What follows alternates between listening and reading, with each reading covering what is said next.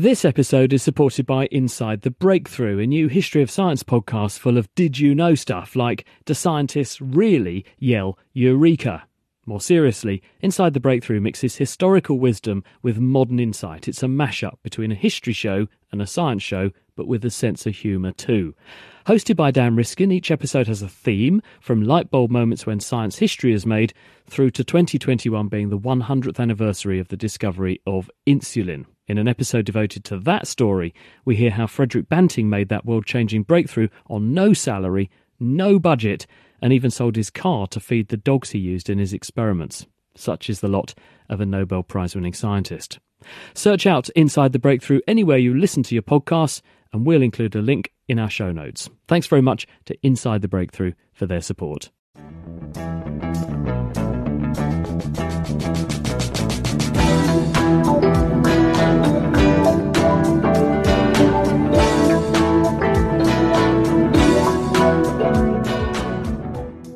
Hello! Thanks for tuning in to another episode of Naked Neuroscience, the podcast exploring the workings of the brain and the nervous system in our bodies and beyond. I'm Katie Haylor, and this month, the human brain has definitely grown in size relative to that of other primate species. But I argue in the book that it's about far more than size, and it's also about a complete restructuring of the brain we're pondering the mysterious human mind, asking what is it, and are us humans unique in having one?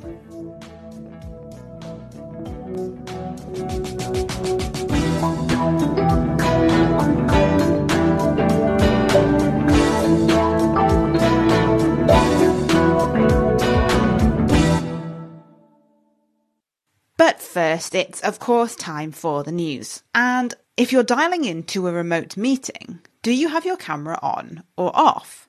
Well, the paper that Anglia Ruskin University perceptual psychologist Helen Keyes has looked at this month has been looking into how group decision making stacks up with videos on versus off.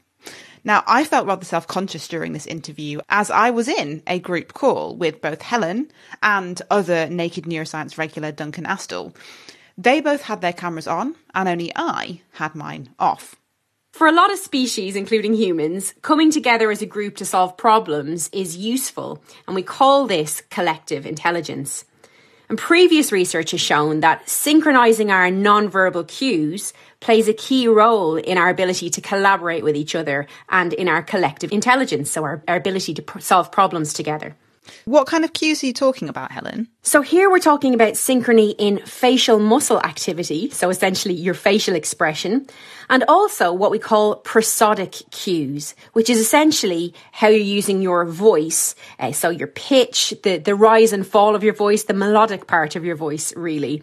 These are particularly important for cohesion within a group and they aid collaboration. So, right then, you went down at the end of your sentence when you said collaboration. Is that the kind of inflection that you're talking about? You're communicating information to me that you've finished your point. That's exactly right. So that prosody contains communication, but also uh, the emphasis we place on words, how we stress words, the pitch and the speed at which we're talking, the quality of our voices, all of that come together to form our prosody.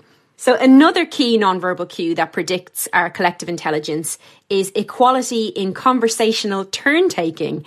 How willing we are to take turns when we're speaking to each other and to use cues to understand that one person has finished speaking and it's now the next person's turn. I find this so difficult, Helen. I find it really hard not to interrupt people. Partly it's an internet lag, which isn't helpful. But if I'm not in front of somebody, you know, face to face, I think I do quite often interrupt people and it's difficult. You're not at all alone in that. And we are finding, in general, there are some side studies looking at turn taking using video conferencing. And without those natural cues of being with somebody, we are actually a lot worse at knowing when to take turns in a conversation. So, what did they do to try and look at this? Studies so far have largely focused on these these behaviors in face-to-face environment, but this study wanted to look at how we use these cues, uh, the, the synchronize ourselves to each other uh, over video calls and also over calls that are audio only. They wanted to see would the would the same cues predict our collective uh, intelligence. They got 99 pairs of people and they asked them to complete uh, a series of collective intelligence tests, essentially some group problem solving tests, so where you would have to uh, come together to make decisions or uh, generate ideas together. And half of these pairs did these tests uh, over a video call where they could see each other and hear each other, and the other half of the pairs did it on an audio only call. The research also measured how in sync they were. And they did this by looking at their facial expressions. So they recorded their facial expressions and used software to detect movements and expressions and matched them up with each other. And they also recorded uh, the participants' prosody. So they had software looking at people's pitch and loudness and voice quality and even frame to frame differences in their speech. And they matched that up. And finally, they looked at speaking turn inequality, so how good people were at conversational turn taking. And the results showed that, well, the good news is there was no difference in collective intelligence scores depending on whether participants used video and audio or just audio alone.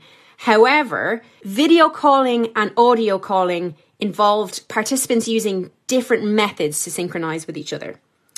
So for video calling, facial synchrony significantly predicted the collective intelligence scores. And this, not surprisingly, wasn't true for the audio only calls. However, prosodic synchrony, so syncing up how you're using your voice and how you're using language, that significantly predicted collective intelligence overall across both uh, types of media. And this was higher in the audio only condition. That was a bit surprising. So when you didn't have any video, uh, you did better at linking up and having that prosodic synchrony with each other. And that's quite interesting because when you were just using audio only, you were actually better at the conversational turn taking. And that led to this better synchrony in your prosody, this, this better communication between people, which in turn led to better collective intelligence scores. So interestingly, when you have your video switched off, when it's audio only, you appear to be more tuned in to those voice cues, to the rules about etiquette, about turn taking in a conversation, more tuned into that. And you have essentially more pro social behavior in that way compared to when you're using video calling as well. I wonder if it's partly because we're so used to talking on the phone for so many years. A lot of people feel comfortable doing that. I find video calling a bit of a distraction. That's exactly what it is. It's the distraction of the video call. So whether you're looking at the other person or looking at your own face, like I'm doing right now, uh, it's it's very distracting, and it's interesting that it does lead to less good turn taking. So even though overall it wasn't that audio was better for collective intelligence compared to video, we can see that there's there's those differences. It is better in some ways. It's better in that prosodic synchrony. But then of course you lose the, the facial expression synchrony in the audio only. And of course something this study didn't look at was the other feature that we tend to use when we're video calling and video conferencing, which is the chat feature on the side. And I think that's a whole other study that could really be used to to think about is this helping us to synchronize with each other because we're really getting our thoughts out there uh, in real time? Or is this a further distraction from this pro social synchronizing that might help us to, to collectively solve a problem? I'm being a bit flippant here, you know, giggling about not putting my video on, but so many people use these technologies now professionally. Do you think this study supports the idea that actually it's quite justifiable to have a professional conversation and actually not have your video on? Absolutely. It's quite justifiable. What I would say is a mix of video on and video off probably isn't going to be any benefit because if, if some people have their video on, there's still that visual distraction. Um, so it would possibly work better in terms of tuning into each other's uh, prosody and turn taking if we all had our cameras off. But again, missing out on that great uh, emotional expression synchrony that we might expect with videos on. And of course, lags in internet connection can cause havoc with group communication, be it an audio only or video call, as many of us have probably experienced. Helen Keyes there, and that paper was recently published in the journal PLOS One. Now, the paper that Cambridge University cognitive neuroscientist Duncan Astle looked at this month is all about how the brain tracks volatility in the world around it, specifically when applied to the stock market. So they created a stock market game. So subjects were recruited and they paid a sort of basic payment for being um, in the in the study, and then they were given the opportunity to earn more by making good investments.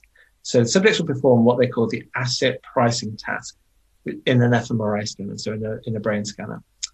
And the task displays trend lines which show you the recent history for individual stocks. And they are shown to you sequentially, and then you can make a decision with each one whether you want to invest, stick with your current investment, or sell your current investment. Periodically, those are updated um, as if it's like as if it's the next day. Um, and so over time, what subjects are doing are making some sort of evaluation as to which stocks they want to invest in um, and which stocks they don't want to invest in. But these aren't professional stockbrokers, right? These are just participants in the study. Exactly. They're not professional stockbrokers. They could have invested in the stock market themselves if they wanted to, um, but only as Joe Public. Um, they are not professional stockbrokers. And so each time they play, they will see um, 14 different stocks, and they're real stocks from the S&P 500, but taken from the kind of recent history, so a kind of 30-day window um, from a few months ago before the before the experiment was conducted. So they're real stocks, kind of historical stocks, uh, but the people themselves are not stockbrokers. So they've put these people in a scanner so that the scientists can look at their brains whilst they're making these decisions, right? What exactly were they looking for?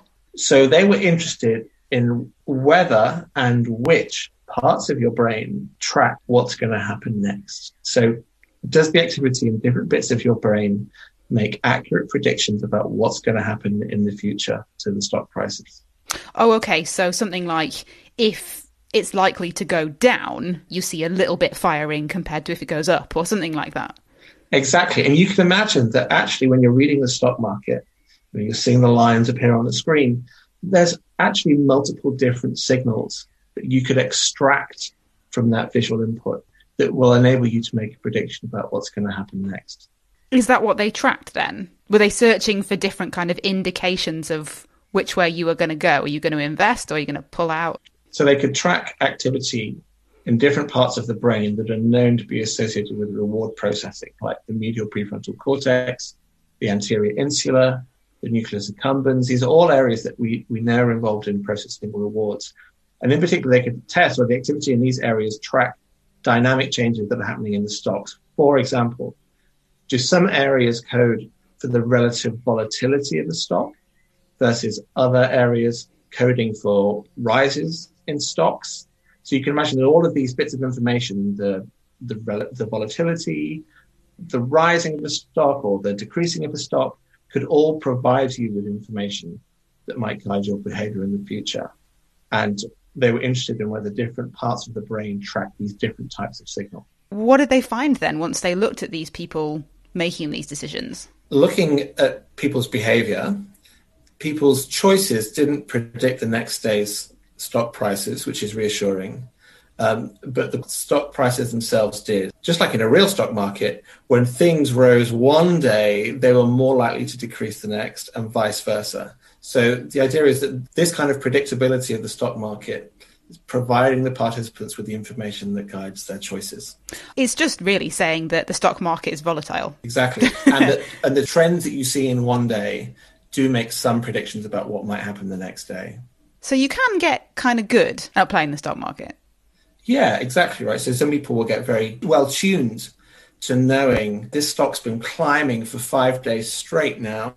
I think we're pretty close to what's called an inflection point where it's about to, it'll have reached its peak and people will start selling off the stocks and it will start to go back down again. Mm. And could they see that manifest itself in the brain activity then? Yes. So, in terms of the brain activity, activity in the nucleus accumbens predicted the next day's stock prices. So nucleus accumbens is part of what's called the basal forebrain. So it's just next to the hypothalamus, a, a, a, part really quite low down in the brain.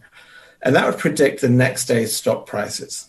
Whereas the anterior insula appear to be particularly good at tracking drops in value following a rise, so-called inflections. So the nucleus accumbens appears to make a kind of quite general prediction about the future Whereas the anterior insula, that's part of the frontal lobe, seems to be really good at tracking the moment at which a stock has kind of reached its peak and it's about to turn into a, a decrease. Do you think it would be sensible to apply those situations beyond just the stock market? Because I can imagine in everyday life you're trying to predict generally the pattern of something, but then if something really important is going to happen, maybe that would be a, a, slightly different question. Really, we need to step back from the whole stock market scenario because that's just really a game they've created to create a kind of dynamic environment where people are trying to make predictions about what happens next.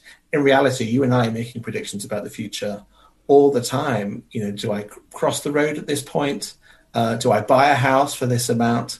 And interestingly, the areas that are implicated in this study have been associated with those who make particularly risky choices or who are particularly risk averse. Um, for example, the nucleus accumbens has previously been associated with positive arousal and risk seeking choices. And the anterior insula has been associated with general or negative arousal and risk averse choices. So these areas of the brain, uh, you know, they're not like the stock market bits of your brain. They're the parts of your brain that track important statistics about the environment around you that we think then you use to make good decisions. Oh, I see. Did the particular scientists in this study, though, did they look and see out of the participants who was a bit more cautious and who was a bit more carefree? Because I guess you could probably see that in the variations of the brain activity, right? Yeah, you should be. But my sense is that what you would need is quite a large sample size. So they only have 30 to 40 participants per experiment. And so, in order to pull out these individual differences in, in, in risk taking, you might need larger numbers. Another really interesting thing to explore would be to compare people of different ages.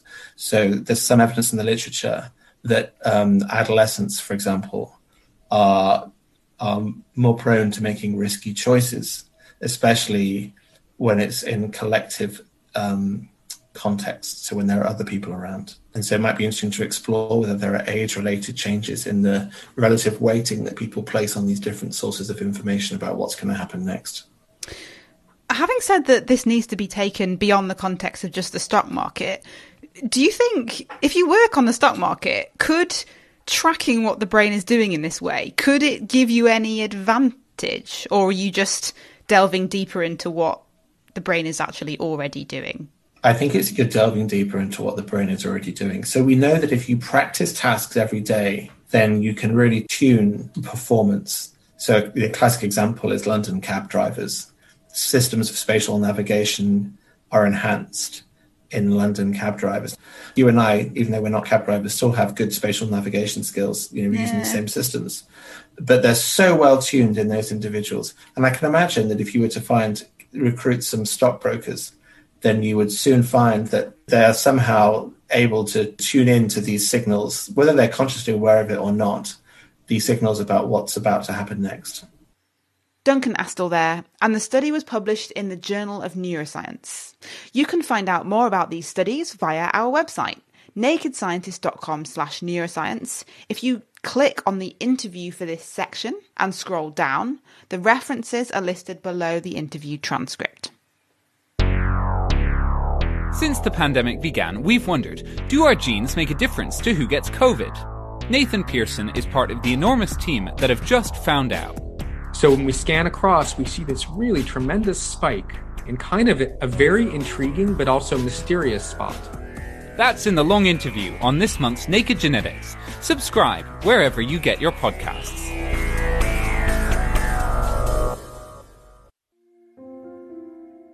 Music in the programme is sponsored by Epidemic Sound, perfect music for audio and video productions.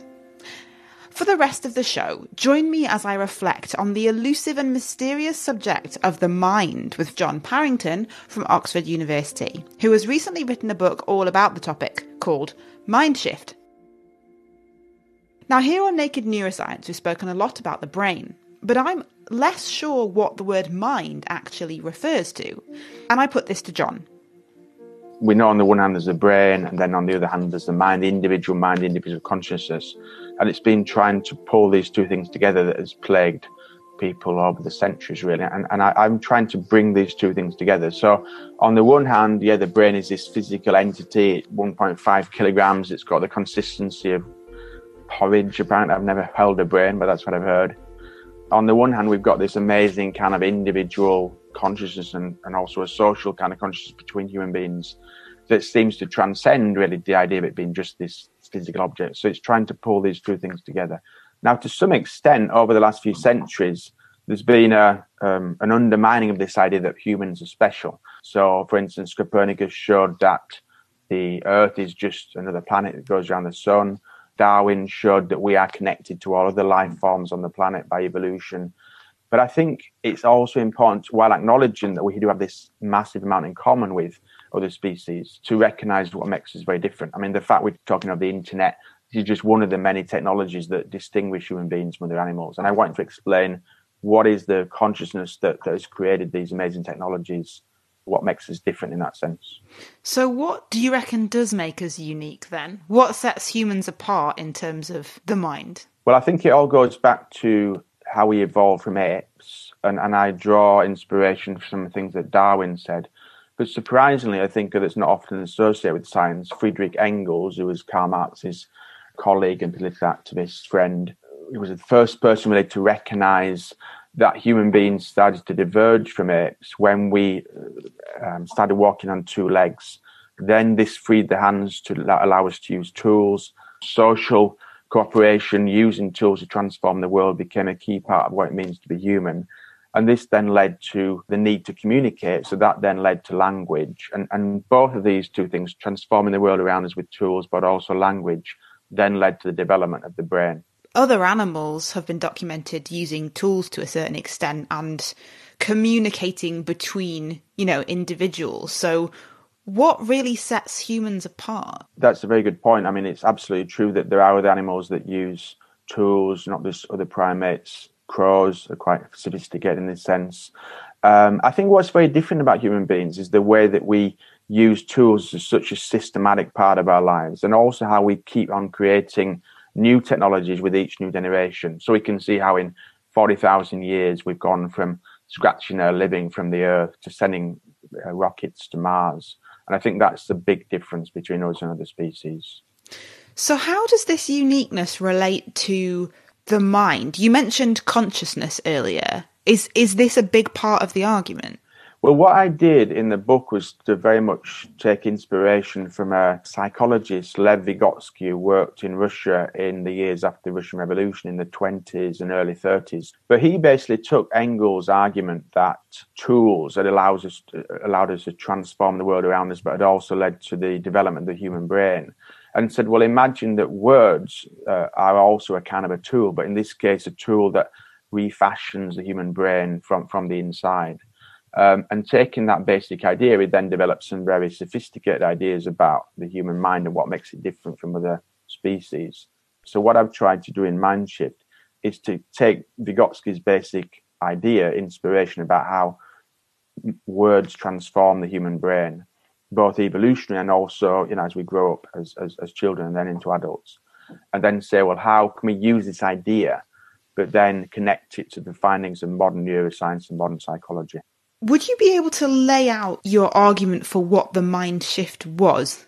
Yes. I mean, on the one hand, the human brain has, has definitely grown in size relative to that of other primate species. So there's been a fantastical growth just in the very size of the brain. And that's reflected also in structural changes. But I argue in the book that it's about far more than size, and it's also about a complete restructuring of the brain and also the interactions between different parts of the brain. So I show, for instance, in thinking about imagination and creativity, there seems to be a new role for a part of the brain called the cerebellum, which was unsuspected only a few years ago, but it seems to be showing how the human brain has really been radically transformed, both structurally and functionally. In reading some of your book, I think what you're saying in your argument is that you've got tools and language, or sort of words as being a tool facilitates the idea of conscious awareness in that if you can articulate either internally or externally your thoughts, then you can make a world, even if that's an imaginary one. And then that facilitates a whole bunch of rich aspects of culture. Very much so, in the sense that thought is based on language. So we have this thing called inner speech, and, and actually, there's different levels of inner speech. So when I try and articulate my thoughts, to some extent, I'm drawing on this kind of inner speech. But I think there's a much more fluid speech going on there when we when we think that's actually quite hard to really explain exactly how that would sound. So that's on the one hand, language is the kind of key part of all this. But I also believe there are fundamental biological differences that also have changed within the human brain. So, so that explains why there's not really been any real success in teaching chimpanzees to talk in the kind of way we mean talking in terms of language, using concepts. None of that's really been shown to be possible with any other species besides ourselves. So, so although we use language and we we can teach words to chimps, for instance, the actual conscious human consciousness based on human language is also based on biological differences in the brain, I believe. What evidence do you have to put forward that other animals don't have this sort of inner voice or conscious awareness? Well, that's a really good point, obviously. And, and the big difficulty is, of course, that we can't ask, you know, a cat or dog or, or, or whatever other species what they're actually thinking to express. They can express themselves through language. I think we really have to see it in terms of the way that we affect the world around us. So I said before about chimps, there's nothing to suggest that the way they interact with the environment has really changed over millions of years, apart from in a very gradual way, as happens with all biological evolutionary processes. Whereas with human beings, we've seen this dramatic transformation in the way we interact with the world, the fact we have electricity now and modern medicines, and we're sending rockets to Mars and even beyond. Of course, there's a negative side to this, and I talk about this in the book as well, which is that we are also destroying the environment. This isn't all good. It, can be very destructive, but it's definitely a major difference between us and other species. Our ability to transform the world around us through technologies. Can we come back to some of the, the nitty gritty brain stuff you mentioned before? Could you give us some examples of how you think that being social, developing language, using tools, change the brain on a, on a cellular and structural level? Yes, I think that's a really important point, actually. And, and of course, one of the problems we face here is that there are, I believe, there are important differences, and we can see signs of these. For instance, if we look at the expression of certain genes uh, linked to cell signaling in the brain, there are some quite fundamental differences there. There are apparently important differences between the connections between different parts of the brain. And I think this kind of information is just starting to really take shape. That was one of the reasons that inspired me to write the book was I could see a sign that the incredible technology we have now, whether it's imaging technologies or um, molecular and, and, and cellular analysis, are allowing us to identify major differences between the human brain and that of other species. Could you give us a little bit more about which ones you draw attention to? I mean, one thing that struck me was that dopamine is one of the neurotransmitters in the brain. It's the classical neurotransmitter involved in reward, for instance. And I found it interesting that one of the genes that uh, is involved in the production of dopamine was found to be expressed in some areas of the brain that are linked to more what we call higher functions, you know, imagination, creativity. And there didn't seem to be the same expression in, say, a chimp so that was an indication that there are, even at the most basic level of you know neurotransmitter action, there were potentially some quite important differences. The cerebellum is another important part of the brain I looked at. Up till now, until recently, the cerebellum was thought to be really just involved in repetitive movements. If you learn to play the piano or to ride a bike or to throw a ball into a hoop, that's all been known for some time to be related to the work of the cerebellum, which is this little part of the brain that sits at the back of the brain.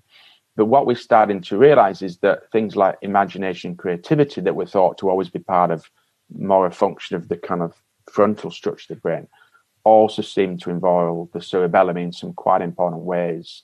And there's also evidence that the interaction between the front parts of the brain and the cerebellum are quite different in humans compared to other species. So there's been a transformation there in that sense. Can you give me a few more sort of concrete examples? Yeah, I think that's the bit where it becomes difficult to connect all of this together in the sense that, well, first of all, language itself is not just communication, it's about a radical new way of looking at the world. It allows us to conceptualize about the world, it allows us to see past, present, and future. Somehow or other, that must have transformed our basic you know mental process and, and i go through different ways in the book how that's say transformed imagination creativity even our emotions practically any human emotion is affected by this role that language plays in the brain. Now, connecting that to actual brain structure, individual neurons, is the more complicated bit. I, I do go through some very interesting studies that have looked at how individual neurons seem to register uh, memories, how we seem to how they seem to be involved in connecting, um, you know, different things in the world together. So there there are some glimmers of understanding there, but it's very much uh, the kind of uh, the, the first step really of trying to understand how language itself transforms the brain in the ways I'm talking about. Okay, so you gave us an example of dopamine. I think what you're saying is that genetic expression when it comes to neurotransmission, there's evidence that that varies between different species, but also these structural differences that you mentioned. Yes, but I think there's another aspect as well that I didn't mention, which is that I've been very inspired by some of the work of um, Earl Miller, who works uh, at MIT in, in, in the USA, in, in, Boston, the USA. And he's come up with some very interesting ideas recently about the way that brain waves of different frequencies can uh, regulate interactions between different parts of the brain. So, based on this, and then thinking about my thesis that the human brain is quite different in both its structure and function from other species, I postulate that this coordination between different parts of the brain that I see as being quite different in human beings um, is potentially being regulated by these frequencies, different frequency brainwaves. Now, that's not to say that brainwaves of different frequencies don't regulate what happens in an animal brain. I can imagine that if your pet cat, you know, suddenly sees you or spots a mouse or whatever, it, there may be this dynamic change going on between different parts of the brain what I'm speculating about in the book is that language may completely transform the way these brain waves regulate brain function. I mean, of course, it's difficult in some ways to prove all of this. It's in fact in the book, I towards the end of the book, I, I go through a number of ways we might start to test this is an idea. I see. So it's it's a work in progress. This idea. It is definitely a work in, in progress because I think it would be amazing if a, a single book could explain consciousness, and I certainly wasn't, uh, you know, expecting to achieve that. What I think I hope, what I hope I do in the book, is to raise this as a very provocative idea that there is this radical difference between human brains and those of other species, and I think this has research implications because although as a research scientist myself, I'm completely in the idea that we can learn vast amounts from studying other species, mice, but also more controversially primates. I do think there are, if there are these fundamental differences between human brains and those of other species, it does say there's a limitation to what we can learn from those studies alone. And maybe we have to be more creative about the ways we use opportunities to learn more about how the human brain works. And you know, there are some non-invasive ways. Imaging, different kinds of imaging techniques, are allowing us to probe the human brain in all sorts of ways. There are opportunities to even make recordings of a human brain while people are undergoing surgery, say for epilepsy treatment.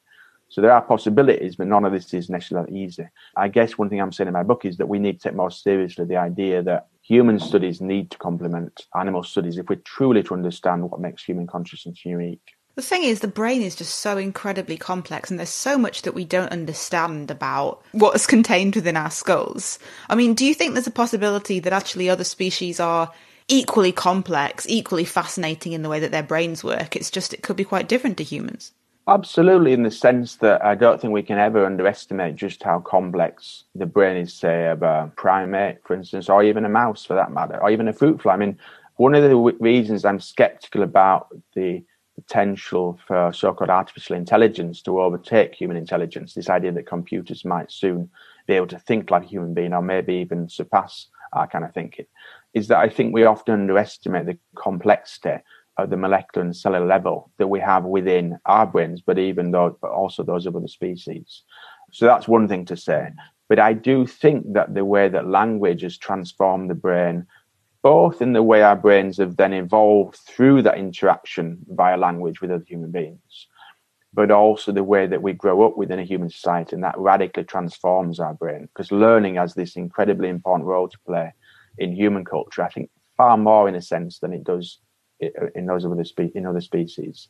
All this, I, I believe, has led the human brain to be a different level of complexity compared to those of other spe- brains of other species. John Parrington there, and Mindshift is available Now, that's all we've got time for this month. You've heard from John Parrington, as well as Helen Keyes and Duncan Astle. And this episode was a particularly special one for me because it's actually my last. It's been fantastic chatting about the brain and the nervous system over the past few years. Thank you to everyone who's been on the show. And thank you so much to all of you for listening to it. And watch this space. I've been Katie Haylor from the Naked Scientist team. Thanks so much for listening, and goodbye.